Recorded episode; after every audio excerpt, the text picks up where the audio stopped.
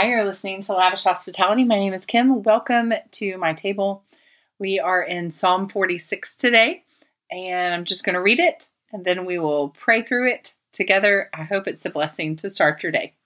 Psalm 46 God is our refuge and strength, a very present help in trouble. Therefore, we will not fear though the earth gives way, though the mountains be moved into the heart of the sea though its waters roar and foam, though the mountains tremble at its swelling. There's a river whose streams make glad the city of God, the holy habitation of the Most High. God is in her midst. God is in the midst of her. She shall not be moved, and God will help her when morning dawns.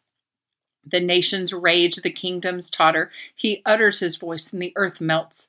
The Lord of hosts is with us. The God of Jacob is our fortress. Selah. Come, behold the works of the Lord, how he has brought desolations on the earth. He makes wars cease to the ends of the earth. He breaks the bow, the bow, and shatters the spear. He burns the chariots with fire. Be still and know that I am God. I will be exalted among the nations. I will be exalted in the earth.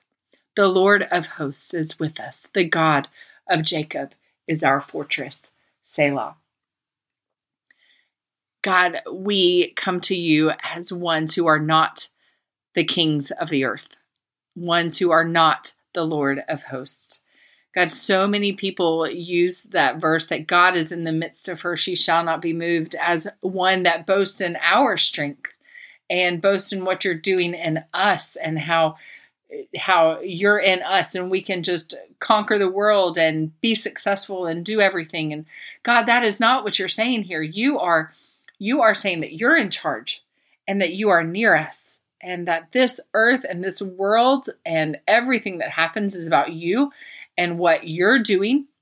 It says come behold the works of the lord. It says be still and know that i am god. It doesn't say be still and know that kim is god says, I will be exalted among the nations. The I there being the God of the universe, not Kim, who lives in Augusta, Georgia. God, help us to see ourselves rightly because we have seen you and have seen you rightly. Make our view of ourselves so minimal that we focus on you and see you for who you are, that you are the Lord of the host, you are the God of Jacob everlasting, generations to generations. You are our fortress. In Jesus' name, amen.